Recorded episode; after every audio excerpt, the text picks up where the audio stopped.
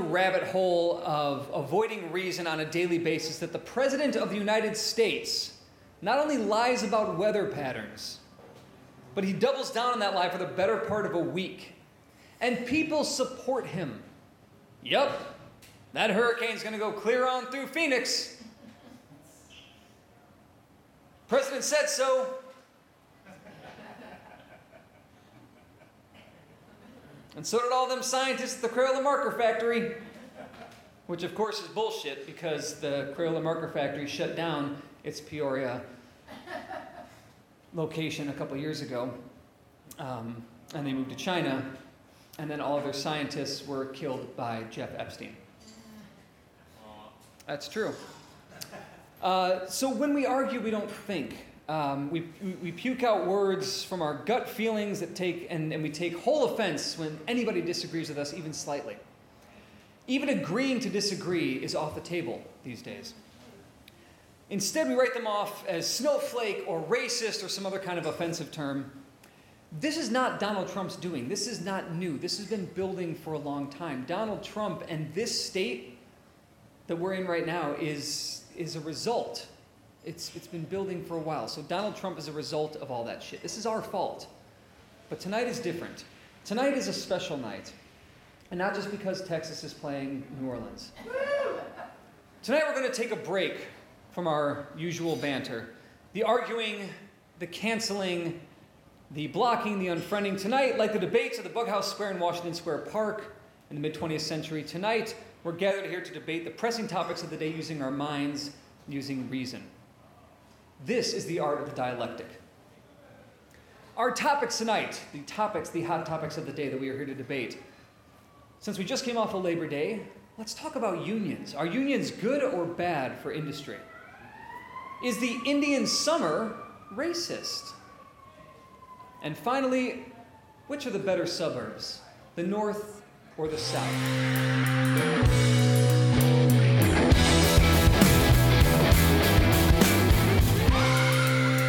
Please welcome to the stage Paul Chiodo and Sarah Bunger. Let's take a moment of silence. So that means I request that you're silent. For the eight people, seven police officers and one bystander, who were killed May 4th, 1886, at the Haymarket Square, just a few blocks from this very building.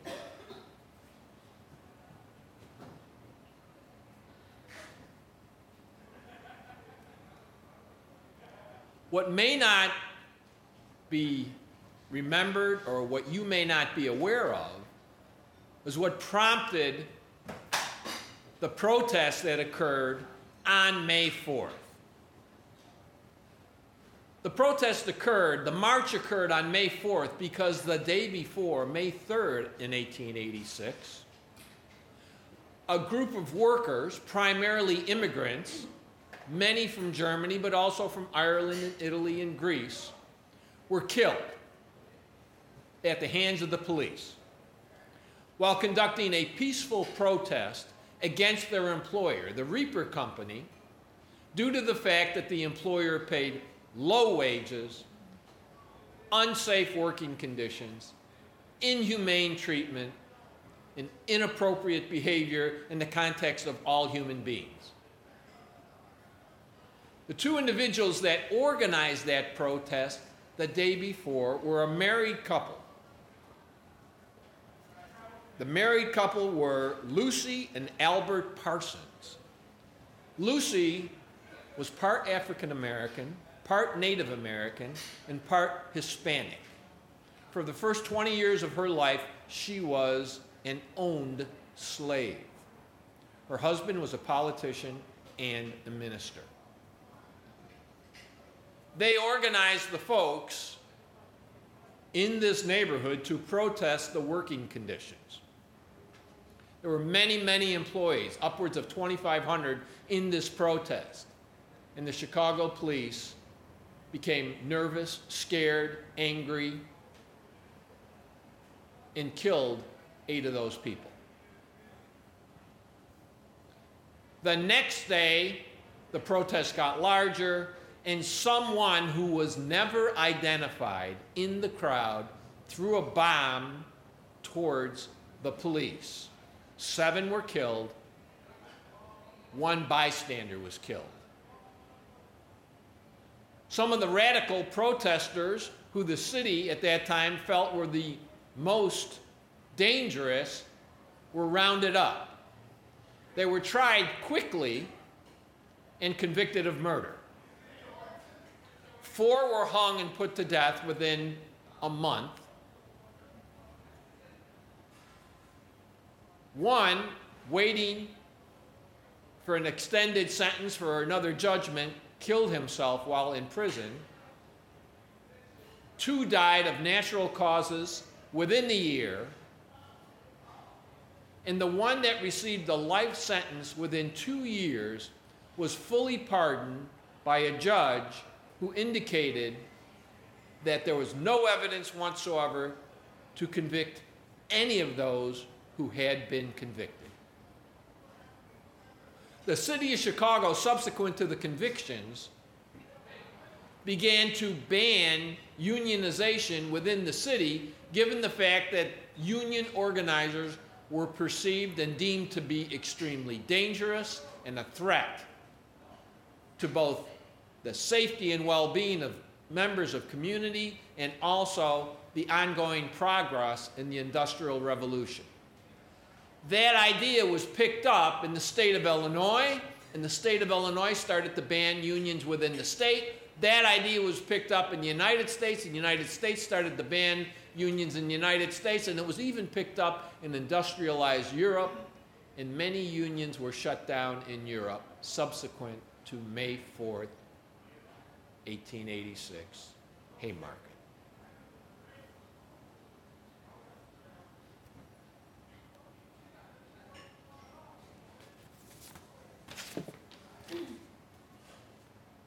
I'd like to read a quote from a gentleman named John Dalberg, born 1834, died 1904. Philosopher, politician, historian from Britain. You may have heard this before or derivatives of it. Power tends to corrupt. Absolute power corrupts absolutely. Great and powerful men are always bad and evil men. He also wrote, There is not more perilous or immoral a habit of mind than the sanctification of success. And he also wrote, Liberty is not the power of doing what we like, but rather the right of being able to do what we ought to do. And to prove what he said to be right, he was one of the most staunch supporters of the Confederacy during the Civil War. Now, to me, when I read that, that seemed like a contradiction, except, in my opinion, it supported what he was saying, and it supported what I perceived to be one of the primary reasons why unions were established. And that was because some people call him the man, some people call him the arrogant one. Some people call him the narcissistic one. Some people call him the almighty. Some people call him the all powerful. When people get power, and oftentimes money is equated with power, what they say is, what they do is right. I had a boss who used to say, This is this, right? This is that, right? The sun is pink, right?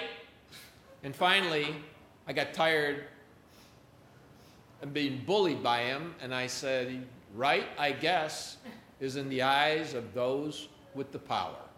So why the fuck are you even asking me? I was gone shortly thereafter. So, what I propose to you is that the real reason for the need, the necessity, and the development of unions is to take care of the rights and the liberties of those people who work in the organizations that they work within. Without organization, without a check and balance, like Dalberg said, absolute power will corrupt absolutely. Thank you. That's Paul. Paul, you want to say it? Paul, say it here. Don't leave just yet. Paul Chiodo, ladies and gentlemen, right there. All right, now please welcome two-time Moth Grand Slam winner, Union Buster, Clara right. It is not lost on me that I'm making this argument in the Haymar- Haymarket Pub and Brewery. Does that, does that work okay? Okay, ready? Here goes. I get it. I get it. Unions are an easy sell. I'm standing in front of folks who might be the sons and daughters of union workers. I myself was part of a teachers' union for the 12 years I taught in public school. But then I wised up. I did my research and went beyond what I so blindly believed for years. And here's the thing, you guys it's not all Norma Rae standing on a table helping the masses in that North Carolina factory. That was a movie. Movies are make believe, as are the benefits of unions. For the ease of the argument, I'll focus on the three parts that I suspect you care about the most. Up first, money, money, money. Unions supposedly help to negotiate better wages for employees. The idea is using the collective has greater power than if the individual goes it alone, blah, blah, blah. Yeah, it's super easy for management to shit can Tommy on the assembly line and quickly replace him with someone willing to work for a paltry wage. It's obviously more difficult to fire everyone on that particular assembly line. Big company money will be lost. So, all right, pay everyone a little more money and mwah, unions have worked for you.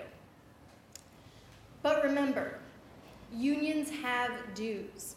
It costs you to be part of a union. It's estimated that most unions charge between 1 and 3% of wages earned, but the average increase negotiated in your salary is a disappointing 3%. So you basically canceled out your own raise. But worse than that, since the union contracts have a shelf life of about five years, you locked yourself into that meager raise for years, even though COLA in 2020 is estimated to be as high as 5% for Chicagoans. Joining that union is actually imprisoning you, and the union reps have the key to your cell. You will definitely need more money over the course of those five years, but you will be contracted to earn less because of your union. And then they will negotiate again and expect you to thank them for continuing to lose you money. Do you really want no control over possible wage increases? Be honest with yourself. Moving on safe working conditions. Unions are supposed to protect you from poor or unsafe working conditions. Sounds good to me. I can hardly argue against that. And unions were hella necessary in 1881 when conditions were incredibly dangerous. If I am to glean from the photos in my high school history book, didn't read it, um, correctly, it was common to see eight year olds steaming shirts in a factory that was liable to explode into flames at any moment. And that shirt steaming job was procured after four years as a chimney sweep or some shit. I don't know. I get it. Times were pretty tough, and unions saw to it that kiddo stayed in school until he was 12 before steaming those shirts. Bravo, Teamsters Local 179.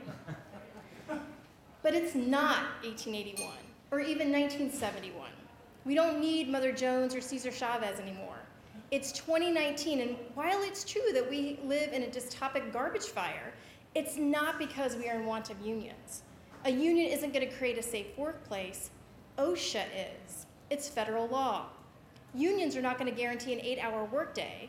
As a teacher, I routinely worked and worked 12 to 13 hour days. No union could have possibly assured me that I didn't have to grade all those essays on the weekend. And think of yourself for a second. Do you really work an eight hour day?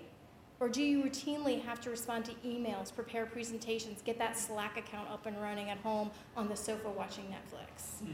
Be honest with yourself. Three, job security. Unions are supposed to prevent folks from being summarily fired. Sounds great. I'd like to have a union rep represent me to Linda and HR before I get walked out of the building by security. But unions don't protect everybody. They mostly protect those with seniority.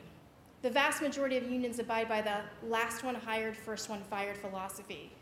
If you are a low man on the totem pole, you're basically fucked no matter what. Uh, and no matter how assiduous you are in your work. So, what if the most recent hire is actually the most competent? What if you finally get a boss you can stand who doesn't mansplain to, to you the benefits of using Google Share Drives for project management? but she gets pink slipped because she happened to be hired last. Where does that leave you?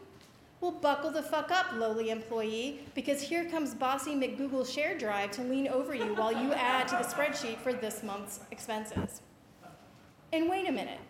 What if the most recent hire is you? Do you believe in that seniority idea as fervently? Be honest. And if all of this historically backed scientific data isn't enough for you, then let me give you a personal story. I worked at a large public high school in the suburbs of Dayton, Ohio in the late 90s. I was thrilled to be working at a job I loved, and I was immediately conscripted into the union. Sure, I had a choice, but not really. You joined or you were targeted by the union as an outsider. Anyhoozle, I worked across the hall from a guy named Greg Ginnis. He was about 15 years into his career and was already counting down the last 15, and I'm not joking. He photocopied a huge pile of handouts in August. He was often ground zero for the copier jamming in those days before school. And he used these worksheets all year long. I'm talking, it was a stack higher than the filing cabinet next to it. These handouts were only rote information, no real learning was taking place. Kids finished their work in about 20 minutes, then spent the rest of the time sleeping or leaving the classroom with one of those huge hall pass keychains. Mr. Ginnis, for his part, sat at his desk, feet up, reading the local newspaper. And I mean, he did this every day. And because he was fully vested in the union, he was unfireable. Good old Greg was free to drink his coffee and read the Miamisburg Daily Herald with impunity, no matter how many of his kids couldn't pass the history portion of the Ohio graduation test, which was a requirement for graduation. And perhaps the most noteworthy anecdote of dear old Mr. Chips is that every day, without fail, he would walk through the teacher's lounge during lunch, newspaper in hand, to go to the staff only restroom. As I would try to eat my lean cuisine in peace with my fellow colleagues, we'd hear various and sundry noises from the single stall groans, grunts, sounds of a hard won battle with the toilet. Mr. Ginnis would then exit, often exhaling dramatically and waving his hand around a bit to dissipate the smell.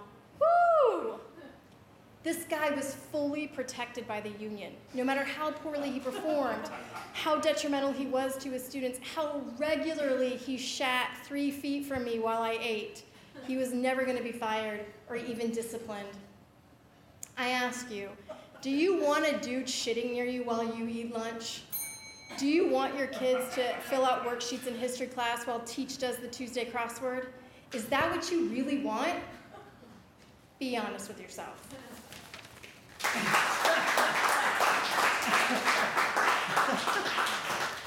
Okay.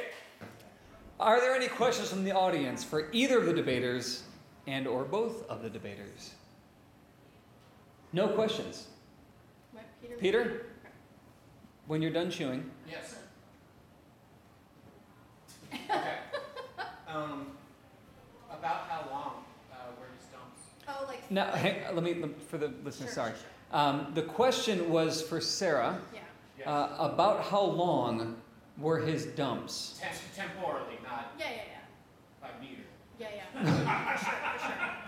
So it was a long haul in there. And if you think about it, like five minutes in the can is kind of a long time.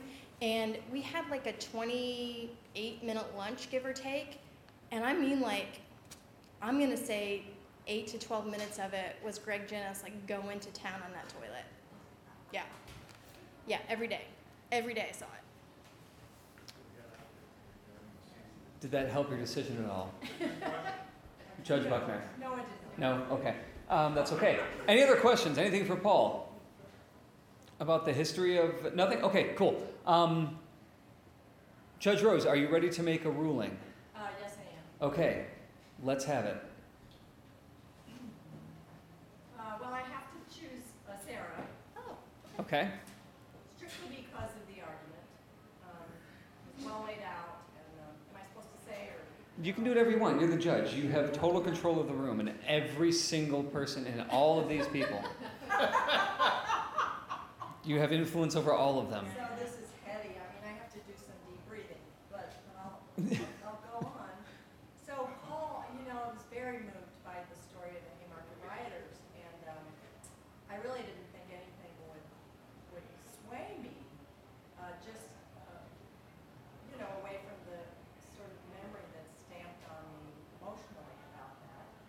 Um, But Sarah made. The memory that was stamped on you emotion. Were you here for the were you here in 1886?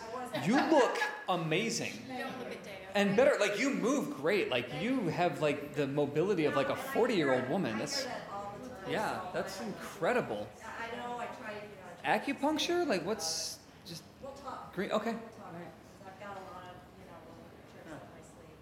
So I have to say the cultural memory, the cultural memory.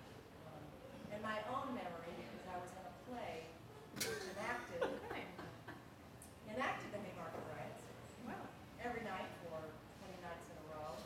And, um, so the injustices were very well told and very feelingly. Um, Sarah, who I don't agree with, even though the guy was really just, that sounds so stinky. and Yeah, yeah. bad and disgusting and everything. Um, but the arguments were really just well thought out and well presented, and there were several. And there were several times where I found myself saying, oh, I don't have really an answer for that right now. Oh, gosh. So, Sarah it is. Okay, thanks. Sarah Bunger.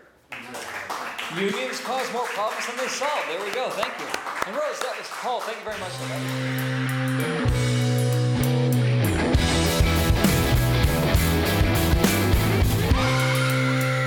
That was a great explanation of your ruling, and I, we have to reiterate that that's the whole point. Exactly that is the whole point of this show. Is that it's not about even what you agree with, because I don't know what you agree with, and I don't care whether you think unions are good or bad.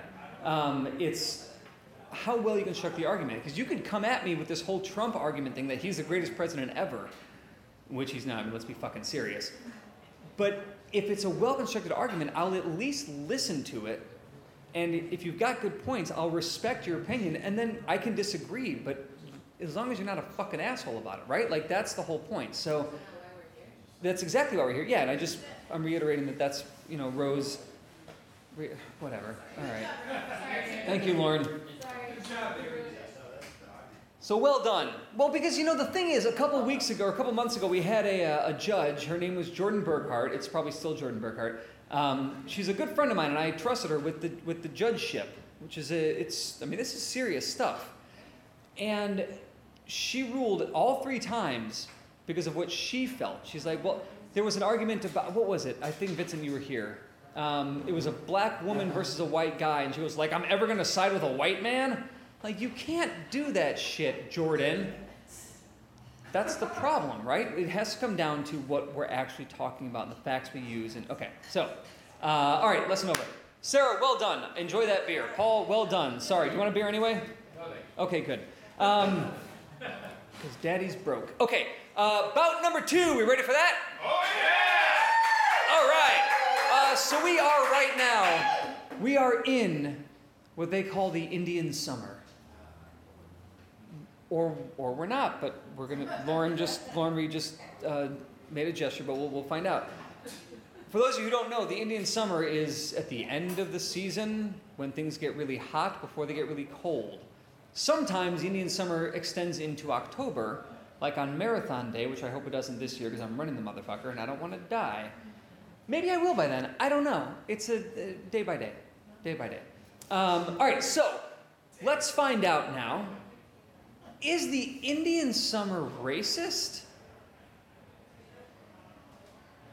Lauren Reed, Peter Komitas, please come to the stage.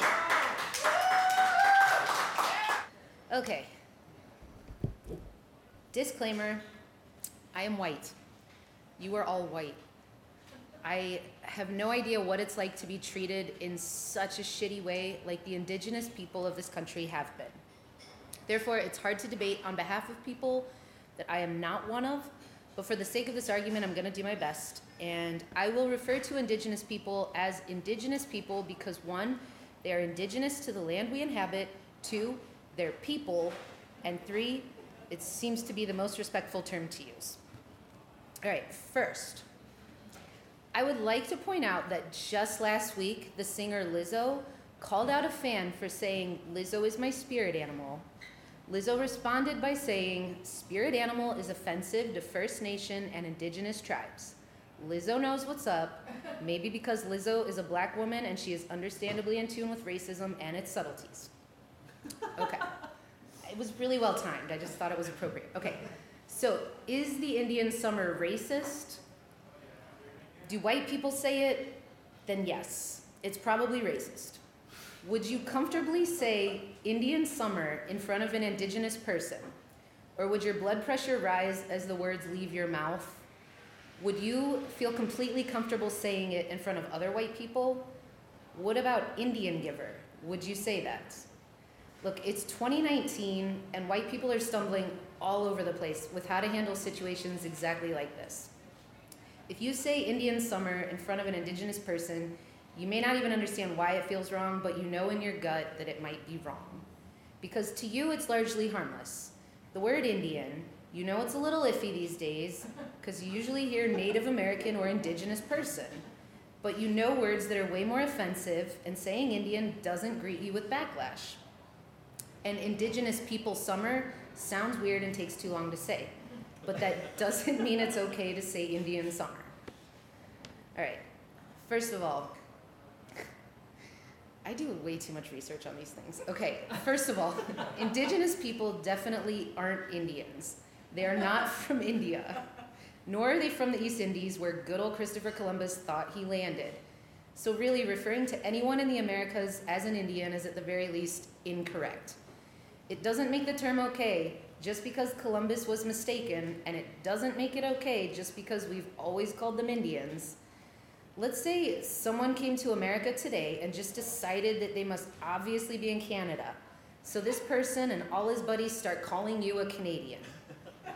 That'd bug you, right? Because this idiot is wrong.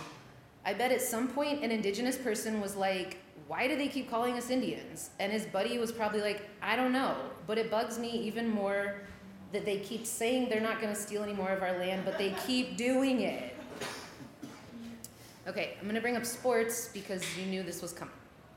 So we have the Cleveland Indians and their mascot, Chief Wahoo. Chief Wahoo is a red faced, big grin caricature of an Indian. Indigenous groups have for years been asking the team to get rid of Chief Wahoo. And I'm happy to report that just this year, after a lot of pressure, the team did ditch Chief Wahoo. But that doesn't mean the team wanted to. And that doesn't mean that all the t shirts and hats with Chief Wahoo on them will go away. And in the NFL, we have the Washington Redskins. There's been an ongoing legal battle for years for the team to change its name. I'm just going to stop with those two because they're the worst. And here's why they're racist as fuck. because when a minority asks you to change something because it's offensive to them, but you don't want to, because somehow your love for a cartoon or a sports team's name is more important to you, you're being a racist. So, why do I even bring this up? What do these have to do with Indian summer? It's the blatant disregard for a group of people. It's the way they have to fight to get rid of the derogatory Chief Wahoo and Redskins name before they can even start to tackle the word Indian. So, what even is an Indian summer? It's, it's an unusual warm and dry spell in an otherwise typically cool fall. We're talking October and November, after we've already had a good frost or two. So, it's a markedly warm temperature when it's really not normal. A lot of people think we call it an Indian summer because in North America, during an Indian summer, indigenous people would take advantage of the weather by hunting and harvesting. It was a nice occasional phenomenon that the indigenous people told the settlers about. So, really, calling it an Indian summer would pay an homage to the natives for teaching them about the phenomenon. It seems harmless and nice. But really, the more probable origin of the term goes back to the very early, the very early settlers who would welcome the cold weather of late October when they could leave their stockades unarmed. But then it would suddenly turn warm again, and the indigenous people would decide to have another fight with the settlers. So the settlers started to call it Indian summer. So the term Indian summer might not be so racist if it weren't for the history between the indigenous people and the settlers. We've got to take into account the context. We've had some really bad run ins. We've fucked them over quite a bit. So it's pretty shitty to be using a term like Indian summer. It's not innocent. I would even go so far as to argue that city names like Chicago and Milwaukee are a little fucked up too. We took their land and we kept the name. there are so many rivers and cities in this country that we didn't name and we didn't have the decency to rename them. Think about that. Like, Milwaukee means the good land, and we just took it and kept it. We took the good land right from them and didn't even change it to Smithville. like, now it just sounds like a taunt. But we were so excited when we first got here and we took the East Coast, like New Amsterdam, New Hampshire, Maryland. But like before we even got halfway across the country, we got fucking lazy and we're like, yo, the natives call it Ohio. Let's just roll with it. like all the excitement is worn off. It's insulting and it's rude. It's like a football game that's a complete blowout. This team is up by 60 points and they go for a touchdown when they could have just kicked a field goal. So, in conclusion, is the Indian summer racist? Yeah, it is.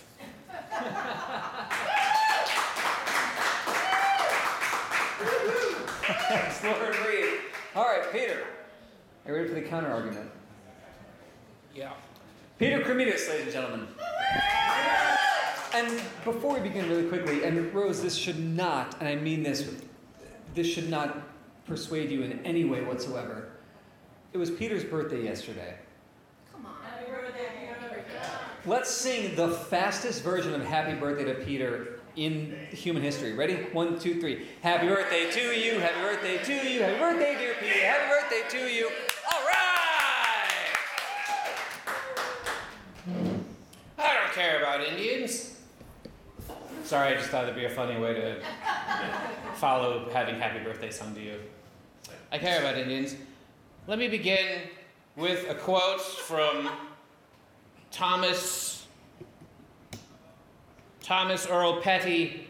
But she grew up tall, and she grew up right with them Indiana boys on them Indiana nights. That's Thomas Earl Petty, noted musician and heartbreaker, from his song Last Dance with Kim Basinger, released in 1993. Producer uh, Rick Rubin, label MCA America. I ask you, are these boys and nights racist? For what is Indiana but the word Indian with the suffix A? They're basically the same thing. Never once in my youth, having myself grown up in the state of Indiana, did I ever say to myself, wow, my state was racist. It's so racist. To be clear, the people in the state are racist. But the landmass itself, shaped like a torn piece of toilet paper, it's not racist. All it knows is how to grow corn, or as the Indians call it, maize.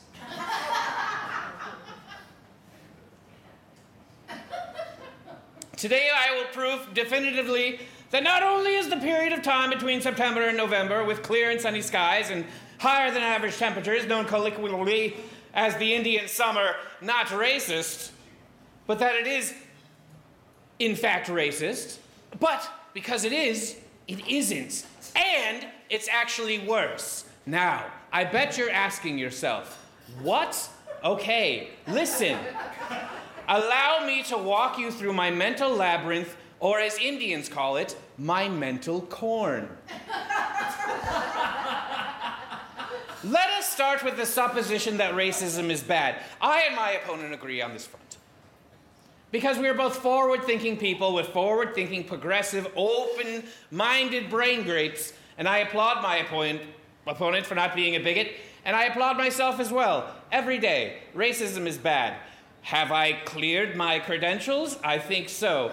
But here is where my opponent and I differ on this point, and it is. Eh, How bad is it really? Eh. To be sure, pretty bad. For example, if I were to get up here and say, I think the hottest Indian summer was probably right after Thanksgiving because that's when we first gave them the smallpox fever. That would be a horrible thing to say if I said it. It would be very insensitive. A little funny, but no good. Though a jest it may be, it is still a machine of problems I call the problemomatic. But is it racist? Yes, actually. But really? Uh, yeah, kind of, man. But is it placist? Yes, definitely. What is placism? I said placist. Play. P L A Y cyst. That's when it may be racist, but it's merely the racism of jocularity and tickles and shits and googly goos. So yeah, I get it, and I mean, uh, you're right. I know. Yeah, I apologize. Absolutely, you're right. You know, I shouldn't have done that, but. Uh... But, and here's somewhere else where my opponent differ. Is it worse than smallpox? I don't know. Let's ask the Indians with smallpox. Oh, that's right, they are dead.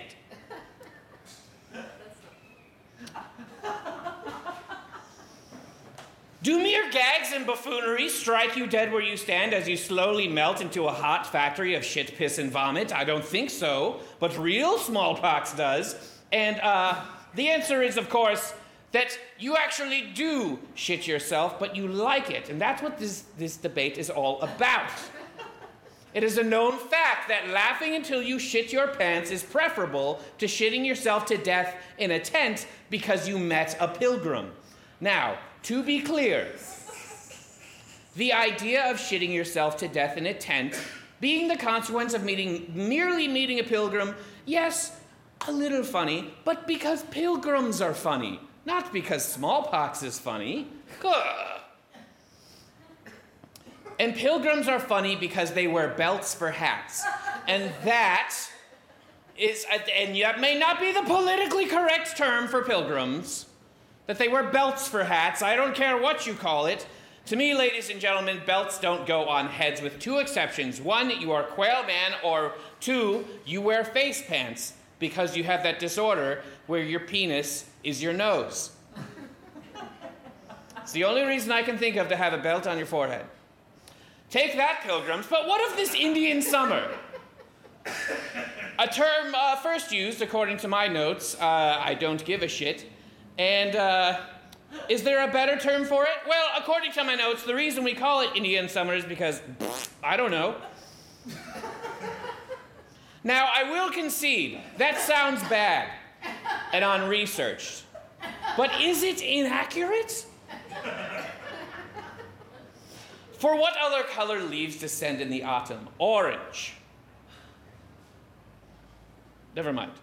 Now, now that I have convinced you that the Indian summer is not racist, but I might be, you may be saying to yourself, well, okay, but you still haven't told us what's worse than racism. And ladies and gentlemen, I submit to you that while there are a few things worse than racism, I think that the apocalypse might be. Hear me out. For what is hotter than both summer and smallpox? The answer is next summer, forever. So, that's right, ladies and gentlemen, climate change. Every summer will be the hottest summer of your life for the rest of your life, and by extension, probably the fall. And what that's that's where the term Indian summer really offends me. As a white man, That's who it's it's it's a cruel jape. A reminder, Indian summer every fall, that our chickens have come home to roost upon us for the arrogance of our manifest destiny as we slowly die in the throes of late stage capitalism. Oh, ha ha, very funny, Indians. You have to remind us that we were the bad guys here, and it would have never happened had we not shown up. Ha ha ha. That's racist for white people. But you can't be racist against white people, so it isn't racist. Follow me. So, uh, ha ha, ha, we get it, Indians. So, the term Indian summer is racist, but it, it isn't, ipso facto, it isn't racist. Uh, uh, this concludes my book report. You're welcome. Oh, you're welcome. Peter Cremidas. Okay. Do we have uh, uh, do we have any questions for either Lauren or Peter? Do we have questions for Peter? No questions. Questions for Lauren.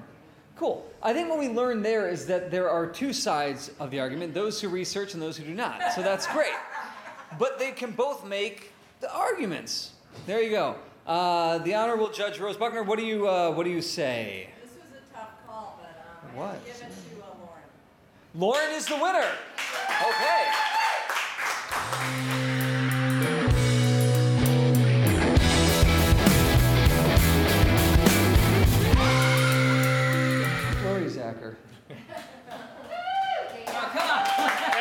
Thank you. Um, as Davey said, um, we're talking about the north and the south suburbs tonight, but even though I'm from the north suburbs and Davey is from the south suburbs, I don't hate the south suburbs because the south suburbs gave me Davey Himmel, who is one of my closest and dearest friends. Um, I met Davey when I was about 11 or 12 years old at summer camp, and he was from this mythical land, he told me, called Homewood Flossmoor. And it sounded magical. I'm from Northbrook, Illinois. Um, Davey was from Homewood Flossmoor, and, and we became great friends. Um, so, whatever I say tonight, just know that I do have love in my heart for the south suburbs. One of my fondest memories growing up is going to, well, now it's called Hollywood Casino Amphitheater, but back in my day it was called World Music Theater. And that's in the south suburbs near Homewood Flossmoor. And I had some of the best concerts and experiences of my life there. I spoke to Steven Tyler from the stage when he came out early for a sound check, and I fought a girl over John Mellencamp's drumstick that he threw into the crowd. So I have plenty of great memories. However, the south suburbs is still a little bit lacking over the north suburbs. Um, for starters, if you go to World Music Theater, now Hollywood Casino Amphitheater, there's a very good chance you're going to get killed by a really beard up, tatted up redneck. There's, there's a good chance. Somebody who's been on a meth jag for about three days because honestly, that's where the drugs come from, is the south suburbs. But I digress. You'll also have to leave in about an hour. It's going to take, take about an hour to get out of traffic from that place. The north suburbs has Ravinia. A train drops you right off in front of it. There's wonderful acts that are there orchestra, uh, you have symphony, you have movies, well known artists, children's events, and just a great time. You can sit on the lawn, you can have a wonderful beer, some wine, and just generally enjoy yourself on the evening. Um, pardon me. The obvious points of the North Shore, or the North Suburbs, excuse me, is that the education is phenomenal and it's a lot of affluent, uh, excuse me, affluent people. That's true. I'm not going to expound on that. Most of the top 10 high schools in Illinois come from the North Suburbs. Education's good. We have the lake. We have these obvious things that just automatically make us appealing. The South Suburbs, it doesn't have a lake. It might have a pond. Or, I don't know, does the Himmel House have a pool? There was no pool at the Himmel House. But besides that, that's boring stuff. Nobody needs to hear about that. I'm going to talk about the things that make the north suburbs really special. I don't know how many of you grew up in the 80s and early 90s. Thank you. But one, of the, one of the most influential filmmakers of all time went to my high school. His name is John Hughes. John Hughes went to Glenbrook North High School, which I am a proud alum of. I dare anybody to think of their childhood without thinking of a John Hughes movie, and that is because of his experiences on the north suburbs. Movies such as Breakfast Club, Ferris Bueller, Uncle Buck, Risky Business with Tom Cruise, even though that's not a John Hughes film, that was filmed in Highland Park. Weird Science, 16 Candles, Some Kind of Wonderful, Home Alone, and many others that he wrote and directed. Also, we have a movie that won the 1980 Best Picture Oscar, and that's called Ordinary People. Filmed in the North Shore, filmed at Northbrook Court Mall, which is a mall I frequented quite often as a youth. Robert Redford was there. My mom brought me in a stroller. Robert Redford commented on how much of a good looking toddler I was. And to be honest, that movie could not have been filmed in the south suburbs. The John Hughes experience could not have been filmed in the south suburbs. There's just a magical essence of the north suburbs. And yes, yes, it's true. The north suburbs can be snobby. They can be a bit elitist. They can be, people can be assholes. I fully admit it. I myself wanted to leave the north suburbs as soon as I graduated and went on my way. But I do have a soft spot from where I'm from because of all the magical movie and artistic memories that were made there. Despite the John Hughes films that were filmed in and around the north suburbs, I want to talk about just some people that have shaped your lives that are from the north suburbs of Chicago. The funniest two men that I think is unde- undeniable are from the north suburbs Bill Murray and Robin Williams. Robin Williams was born in Lake Forest and he went to Lake Forest Elementary School and moved when he was 12 years old to Detroit. Can anybody name anybody funny, funnier than Bill Murray or Robin Williams? I don't think so. And please note that they are not from the south suburbs. The most legendary actor slash action hero is from the north suburbs Harrison Ford. Han Solo is from the north suburbs. Indiana Jones is from the north suburbs. President Jack Ryan, get off my plane, is from the north suburbs. And while he, he's not been as successful lately, again, try to define your life without Harrison Ford. John Cusack, Vince Vaughn are two other famous actors that are from the north suburbs. Phenomenal actors. Vince Vaughn, politically, might not be my favorite person in the world, but you cannot deny the essence of Swingers, Say Anything, High Fidelity, and other great films that John Cusack and Vince Vaughn made. You want to talk politics? Seth Meyers is from Evanston. Seth Meyers is one of the best political correspondents slash talk show hosts slash weekend update hosts of all time. Born and raised in Evanston, a north suburb. And I know what you're thinking, Rory, you haven't, you haven't brought up music yet. One of the most famous singers of all time is from the north suburbs, Eddie Vedder. Pearl Jam, Rock and Roll Hall of Fame. From 1990 to 91 till beyond, Eddie Vedder has been part of the soundtrack of your life. Where have you been without Alive, Jeremy, Daughter, Yellow Ledbetter, many other great songs, Elderly Woman Behind the Counter of a Small Town? Eddie Vedder is a good person. He donates a lot of money to charitable causes. He helps fight the man, and he's just an overall wonderful human being. Now, we do have Fall Out Boy, which is a bit, a bit of a blemish on the north suburbs. Pete Wentz and Patrick Stump are both from Glenview and from New Trier. Uh, where's New Trier? Winnetka? Yeah. So we're- we're not without our faults. But lastly, and I'll end it on this the greatest athlete of all time lived and resided in the north suburbs, and that is Michael Jordan, the most famous basketball player of all time and probably one of the most recognizable faces. This is why the north, the north suburbs is the best suburbs. Think of all the memories and magic that they've given you. Thank you.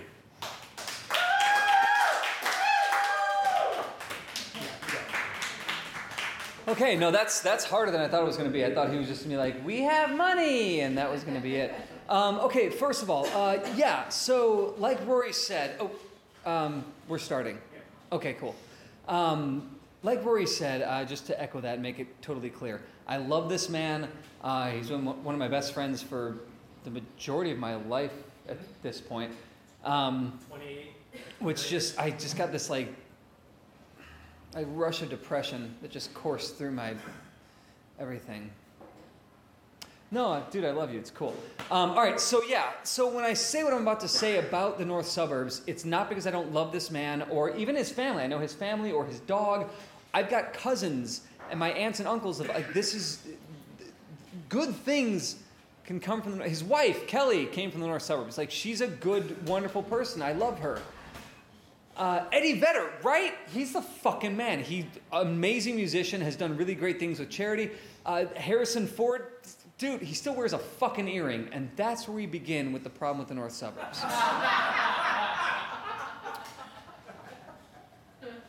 Rory mentioned the World Music Theater or the Tweeter Center, whatever the fuck it is now, at the end of Hollywood Flossmoor Road, Hollywood Casino, whatever. Yeah. Yeah, right? Um, yeah, he, he said that we'll go down there and you, you worry about getting mugged by a meth head or a drug addict. Like, yeah, South Suburbs has the weird, tweaky drug people. That's true. South Suburbs cannot afford the good shit. So we get the bad shit, we have to cook it ourselves. That's, that's how that works. Um, so while we get some weird ass fucking druggies trying to hit up the North, the, the North Shore kids um, at, the, at the, the, the Pearl Jam show, um, let's not forget that the North Shore had Laurie Dann.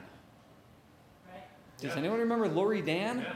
Laurie Dann was a babysitter in 1980 something, 88. 88, who walked through the school, like she killed a bunch of people.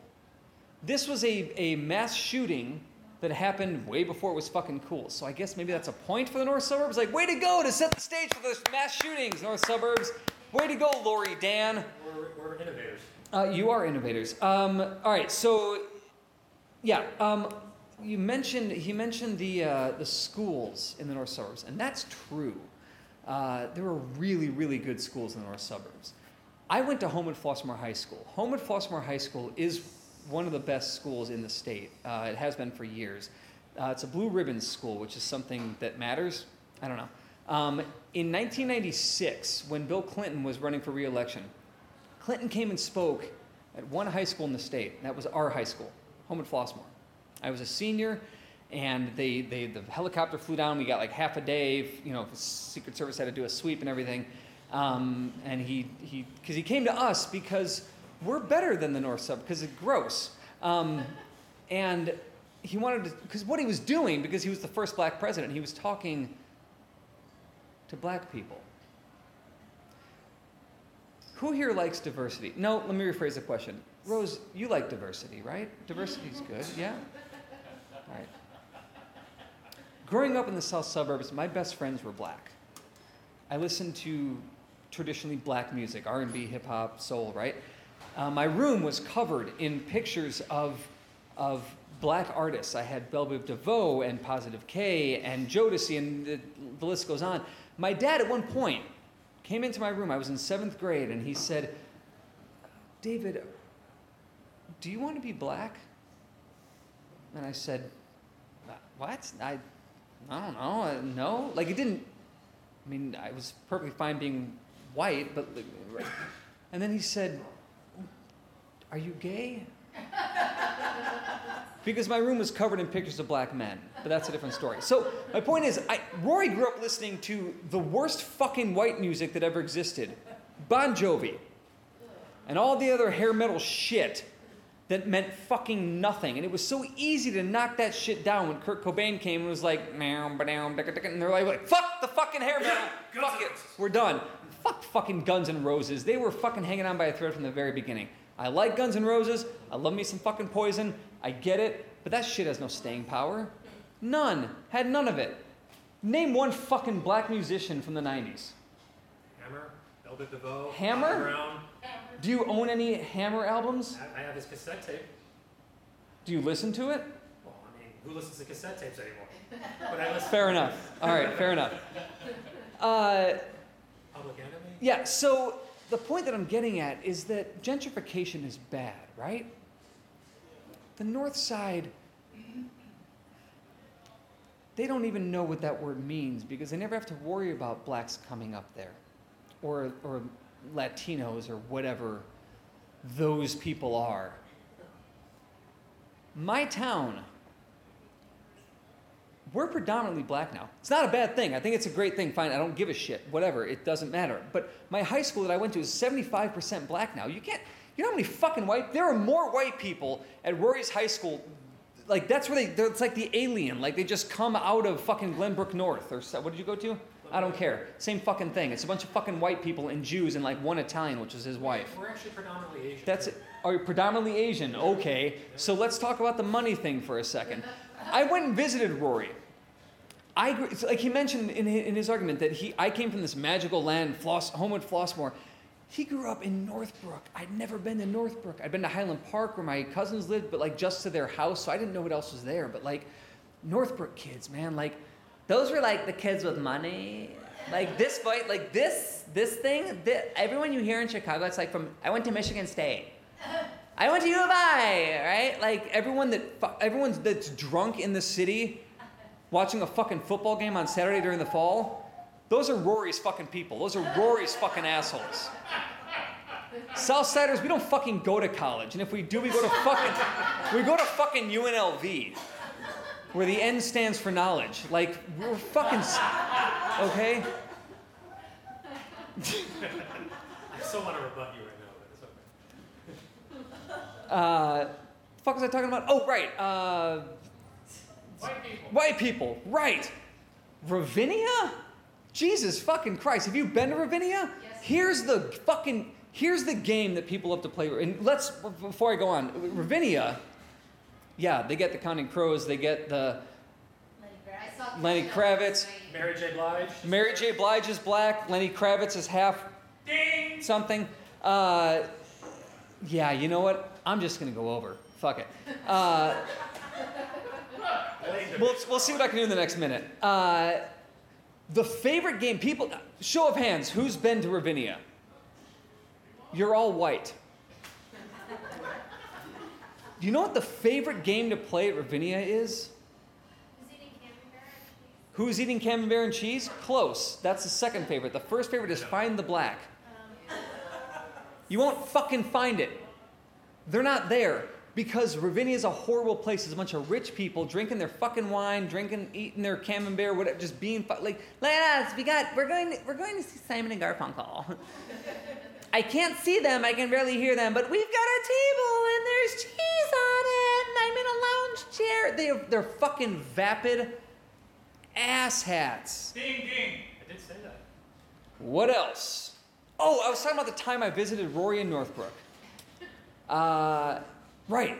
This magical place full of rich, wonderful Jewish people with all this fucking money, like they fart and like matzah and dollar bills just come out of their butts. I get up to Northbrook. My mom drives me up. I was, what, 14, 15, 16? I don't know. The first time. And I'm, we're driving up there, I remember thinking, well, we must be lost because these houses are fucking tiny. Northbrook doesn't. I thought Northbrook had all these mansions and everyone was just living in like just huge fucking houses with these gorgeous lawns and gated fences, you know, the whole thing. Because that's how those fucking assholes acted all the time. But their houses were smaller than some of those in Flossmoor. Ding ding ding. I love John Hughes. I love Rory Zacher. Fuck the north suburbs. We make better drugs in the south side. Thank you.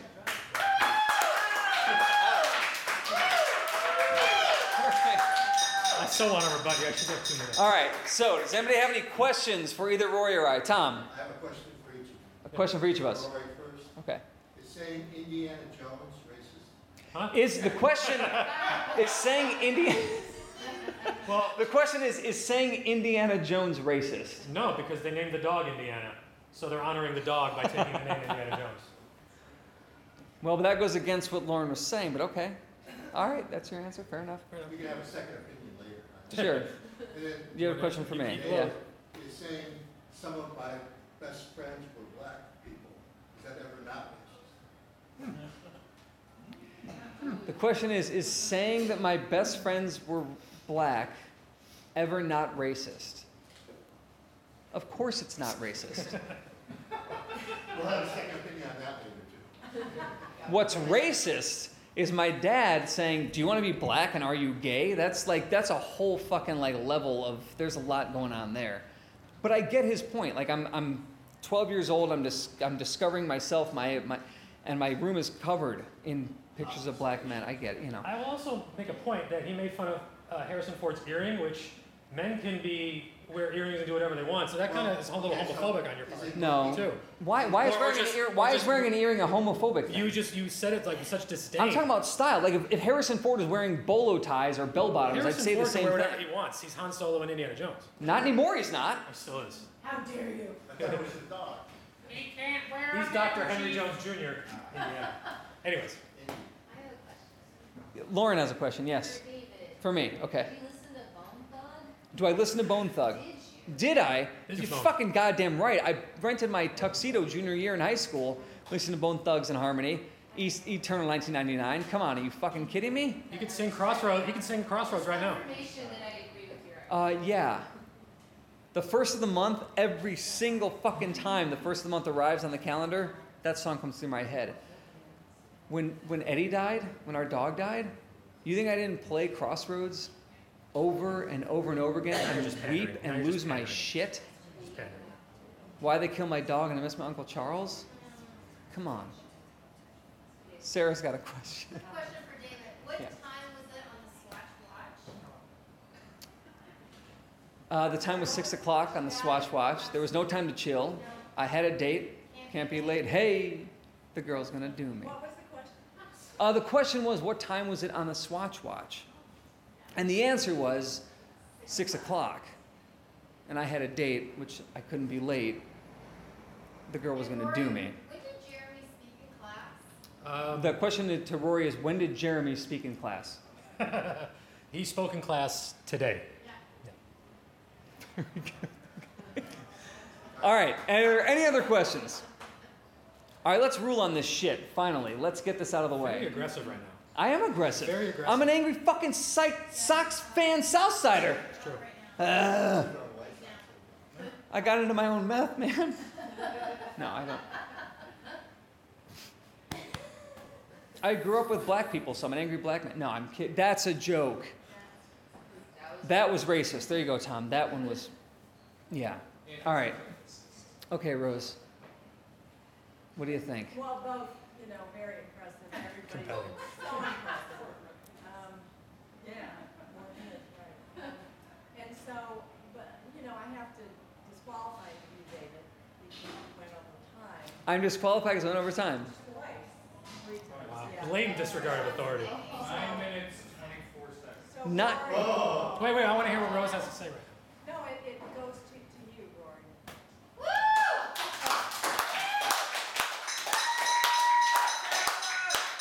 Purely on disqualification. Lack of discipline. Everybody else, everybody else abided by the rules. South suburbs are, all, you're, you're above the law. No, I'm not. That's a technicality, and that's fine. I accept it. The south suburbs are above. Fair enough. Well, yeah, there's. I, respect the I. I accept it. okay, take I accept it. Um, so yeah, I don't know. There you go. But there's a there's a black mark. I mean, next to your name, it's like, well, he maybe he could have won. I mean, Why not oh, just a mark? Jesus fucking Christ, because it's a black pen. I won. You lost. No, I know.